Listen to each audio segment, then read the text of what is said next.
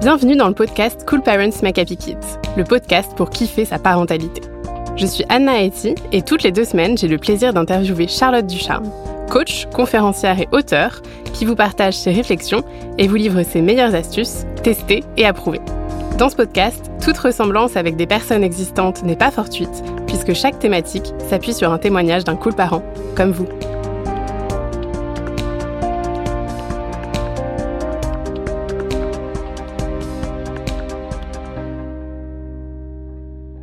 Cette semaine, on va parler de la difficulté que l'on peut avoir en tant que parent à allier notre vie personnelle et notre vie professionnelle.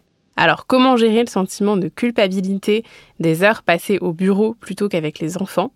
On en discute avec le témoignage d'Églantine, maman de trois enfants de 1, 4 et 7 ans. Églantine nous explique qu'elle a repris le travail il y a quelques mois après un congé parental d'un an et qu'elle a un poste avec beaucoup de responsabilités qui lui demande beaucoup de travail mais aussi des déplacements à une heure de chez elle deux fois par semaine. Elle nous confie qu'elle adore travailler mais qu'elle culpabilise aussi beaucoup quand elle n'est pas avec ses enfants et qu'à force d'essayer de tout concilier, elle se retrouve à travailler presque tous les soirs jusqu'à minuit et à être épuisée. Elle nous dit aussi que cette culpabilité est d'autant plus grande les jours de déplacement où elle rentre plus tard. Alors Charlotte, pour commencer, euh, déjà, qu'est-ce que euh, tu voudrais dire à Glantine sur le sujet de la culpabilité? Je pense qu'on le sait un peu tous euh, au fond de nous. C'est pas la quantité de temps qu'on passe avec notre enfant qui est importante, mais c'est le temps de qualité. Et je dirais même plus, c'est pas la disponibilité physique qu'on a avec nos enfants, mais la disponibilité mentale. Parce que si on regarde bien, quand on va chercher notre enfant à 16 heures, combien de temps on passe à penser à autre chose, sur son téléphone, à préparer le repas, un trajet, à être préoccupé par autre chose, à les mettre peut-être devant les écrans. En fait, il y a beaucoup, beaucoup de temps qui est pas du tout du temps de qualité de connexion avec notre enfant. C'est du temps de présence.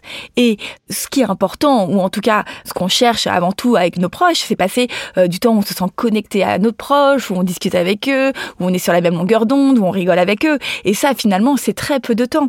Donc, plutôt que de se focaliser en se disant ah je culpabilise, j'ai beaucoup de temps sur mon enfant, et puis en plus faire en sorte d'essayer de tout combiner et d'en sortir fatigué, bah quand on est fatigué, c'est là où on a le moins de disponibilité mentale, on a le moins la force d'être vraiment dans le présent. Donc, ça vaut le coup plutôt de se dire ok, je fais ce que je peux.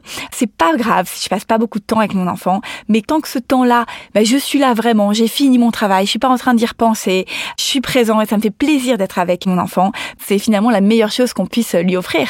Et je rajouterais même une anecdote euh, d'une maman qu'on avait accompagnée et qui prenait tous ses mercredis après-midi avec ses enfants. Et en fait, elle se rendait compte que ces mercredis après-midi, c'était pas du temps de qualité avec ses enfants. Elle faisait le taxi, les allers-retours, et puis en plus, voilà, elle avait l'impression d'être frustrée parce que elle, elle avait beaucoup de travail, qu'elle aurait préféré travailler et que ses enfants étaient pas plus reconnaissants que ça, qu'il y avait des crises, que limite ils étaient même pas contents de la voir. Et en fait, tout le monde était frustré de ces mercredis. Et à partir du moment où elle arrêtait de les prendre et elle a retrouvé euh, ses enfants à 18h le mercredi, mais elle les a retrouvés avec le sourire jusqu'aux oreilles parce qu'elle était vraiment heureuse de les retrouver, parce que euh, eux aussi, et qu'elle avait fait un peu euh, tout le travail qu'elle devait faire au bureau, qu'elle se sentait libérée, qu'elle était là où elle avait envie d'être. Et ça a changé final sa relation avec ses enfants le mercredi et en positif. Donc c'est aussi intéressant de voir que voilà, même dans ces moments où on diminue le temps, bah parfois finalement on y gagne. Tout à fait. Et alors justement, Églantine nous partage qu'elle a connu un modèle familial avec une maman qui euh, travaillait pas et qui était dispo 100% euh, du temps pour elle et ses frères et sœurs. Donc voilà, Glandine nous dit que ça lui donne aussi toujours l'impression de elle-même pas en faire euh, assez. Qu'est-ce que tu aurais à dire là-dessus? Alors j'ai eu de la chance, j'ai eu des parents euh, qui étaient euh, complètement passionnés par leur job et j'ai jamais eu le sentiment que mes parents étaient pas avec moi. Je me suis jamais dit ah bah tiens, euh, pourtant en effet les autres mères travaillaient beaucoup moins que la mienne, mais je me suis jamais dit ah tiens les autres sont plus dispo. J'avais l'impression qu'il y avait une telle disponibilité quand elle était là que finalement elle était très présente et ça m'a donné au contraire d'ailleurs l'image que c'est possible de s'éclater dans son job en tant que femme, en tant qu'homme aussi et que quand on est est parent, c'est cool de le faire. À l'inverse, j'en parlais avec euh, une collaboratrice qui me disait que elle, sa mère, c'est toujours un peu plein justement euh, voilà de devoir s'occuper de toute la maison, d'avoir euh, peu de soutien de son mari et elle on ressort avec beaucoup de culpabilité en tant qu'enfant de se dire mais en fait j'ai l'impression que ma mère elle s'est sacrifiée pour nous. Elle a sacrifié sa vie professionnelle, elle a sacrifié sa vie peut-être amicale, elle sortait pas, elle faisait pas de passion, de choses qui l'intéressaient et elle a aujourd'hui en tant qu'enfant une grosse culpabilité de se dire mais en fait à cause de nous elle n'a pas pu vivre en fait. Et je pense que le meilleur cadeau qu'on puisse offrir à nos enfants c'est entre guillemets de chercher en tout cas à être heureux soi, à être épanoui, parce que nos enfants, ils apprennent par imitation, ou en tout cas, on leur offre un modèle de ce qui est possible dans la vie. Et quel est le modèle qu'on veut leur offrir? Est-ce que c'est pas le modèle de quelqu'un qui s'épanouit et qui s'investit dans les choses qui l'intéressent? Et qui revient eh ben, le soir content de la journée qu'il a passée parce que c'est chouette d'être adulte, c'est chouette de vivre, c'est chouette de faire des choses qui nous intéressent et tout simplement être heureux de retrouver nos enfants une fois que euh, on a fait tout ce qu'on avait euh, à faire aussi. Et la dernière chose aussi que j'aimerais dire par rapport à ça, c'est que notre enfant, il a besoin aussi d'avoir du monde autour de soi euh, pour vivre, de connaître différentes personnes, différentes personnalités. Et c'est une maman qui me racontait ça, que euh, depuis qu'elle voyageait en déplacement, elle prenait beaucoup de babysitters. Et qu'en fait, ses enfants, ils avaient lié des super relations avec toutes ces euh, jeunes filles, ces étudiantes, qu'elles étaient toutes différentes et que ça leur apportait d'autres choses dans leur vie. Les enfants et nous tous humains, on n'est pas fait pour vivre qu'avec deux personnes. Plus on lit des amitiés, des relations, plus aussi c'est enrichissant.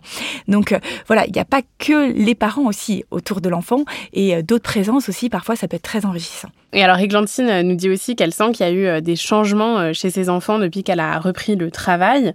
donc, elle a très peu de temps avec eux le soir, notamment les jours où elle est en déplacement, où elle nous dit qu'elle arrive à passer 15 minutes avec chaque enfant seulement, comparé à beaucoup plus avant. Et donc, elle voit des changements, notamment sur les couchers, qui sont plus compliqués, plus longs qu'avant. Qu'est-ce que tu en penses? Je pense qu'en effet, si on arrive 30 minutes avant le coucher de l'enfant, ou en tout cas qu'on a 30 minutes avec l'enfant, ça peut être frustrant. Mais tout dépend bien sûr de la dynamique dans laquelle on est. C'est toujours la même chose. Si on est là, on arrive 30 minutes, on est pressé par le temps, on se dit bon, bah maintenant, il faut absolument que je les couche, il faut qu'ils soient couchés et qu'on se met une pression. Pour nous et pour notre enfant, c'est sûr que ça va être plus difficile.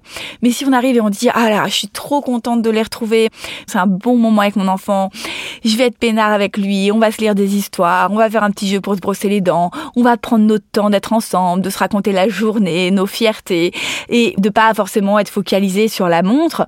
Et on en parle beaucoup aussi dans le coaching euh, sommeil quand on accompagne les, parents sur ce sujet. L'enfant, il sent notre présence et il sent qu'on est heureux d'être avec lui. Et du coup, souvent, euh, le coucher s'en trouve facilité, que on veut expédier notre enfant parce qu'on a une grosse journée et qu'on n'en peut plus. Et l'autre chose aussi qu'on remarque parmi euh, les parents qu'on accompagne qui ont des difficultés à coucher leurs enfants sur ce coaching, c'est que parfois, en fait, en tant que parent, on influe ça. C'est-à-dire que notre enfant ressent que on lui a manqué, que on culpabilise de le coucher et du coup, inconsciemment, il va en effet faire durer le coucher parce qu'il sent que son parent en a besoin. Parce que soit il culpabilise trop, soit il l'a pas assez vu. Donc plus aussi on va être à l'aise avec ça, en se disant une demi-heure, c'est ok. Je peux pleinement euh, profiter de mon enfant et que ça va être que du jeu et que du cool pendant une demi-heure. Plus l'enfant aussi, il va ressentir euh, notre énergie où euh, on est à l'aise, on est posé, il n'y a pas de culpabilité ni de frustration. Et les couchers aussi vont en ressortir plus facilité. Donc oui, pour euh, ceux que ça intéresserait, c'est le coaching euh, Il dort enfin et nous aussi euh, qui est dispo sur le site Cool Parents Macapi Kids. Donc on peut aussi avoir tendance souvent à donner le peu de temps libre justement qu'on a à nos enfants. Et comme le dit Églantine, ça devient aussi compliqué du coup de garder du temps pour soi, pour son couple ou pour ses amis. Quelle astuce tu pourrais lui donner là-dessus? Je pense que c'est très compliqué en tant que parent. Si on est fatigué, si on est frustré, on n'a pas la vie sociale qu'on aimerait, on a l'impression de vivre à moitié, d'être bien avec notre enfant. Plus nous-mêmes, on est heureux de notre vie, de notre équilibre, plus on va être heureux de les voir, et moins on va être en train de se dire, oh là là, euh, quand il y a une crise qui éclate, et que euh, on est déjà frustré en se disant, je fais pas du sport, je vois pas mes amis, en plus je dois gérer toutes les crises, franchement c'est difficile. Alors que si on arrive à avoir en tout cas un quotidien qui ressemble à ce dont on a besoin, quitte à voir moins nos enfants, mais quand on les voit, à être plus rayonnants, plus posés, respirer plus la joie, moins de fatigue. Et c'est peut-être en écoutant cette intuition et euh, en étant là où on a envie d'être que ça nous permettra d'avoir des moments de vraie qualité avec notre enfant, ou quand on est avec notre enfant, on est pleinement avec lui parce qu'on a envie d'être avec lui, parce que ça nous fait super plaisir de partager ce moment et on aura plus de patience, plus de disponibilité et puis on sera tout simplement voilà plus à l'écoute, plus dans le partage avec lui. Et c'est notre relation avec notre enfant qui va en sortir grandi. Eh ben merci beaucoup Charlotte. On retient donc que euh, déjà plus on sera à l'aise avec le temps qu'on a euh, pour nos enfants et avec les choix qu'on a fait, plus on pourra être dans une bonne énergie et profiter vraiment des moments qu'on a avec eux. Et puis euh, se rappeler aussi que un parent épanoui qui s'éclate dans sa vie, se donne aussi du temps pour lui et pour sa carrière, ça profite aussi à nous-mêmes déjà, mais aussi à nos enfants.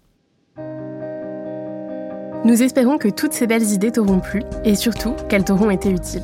Si tu as envie que ton témoignage soit le prochain à passer à notre micro, n'hésite pas à nous partager ta situation en nous écrivant par mail ou sur nos réseaux sociaux.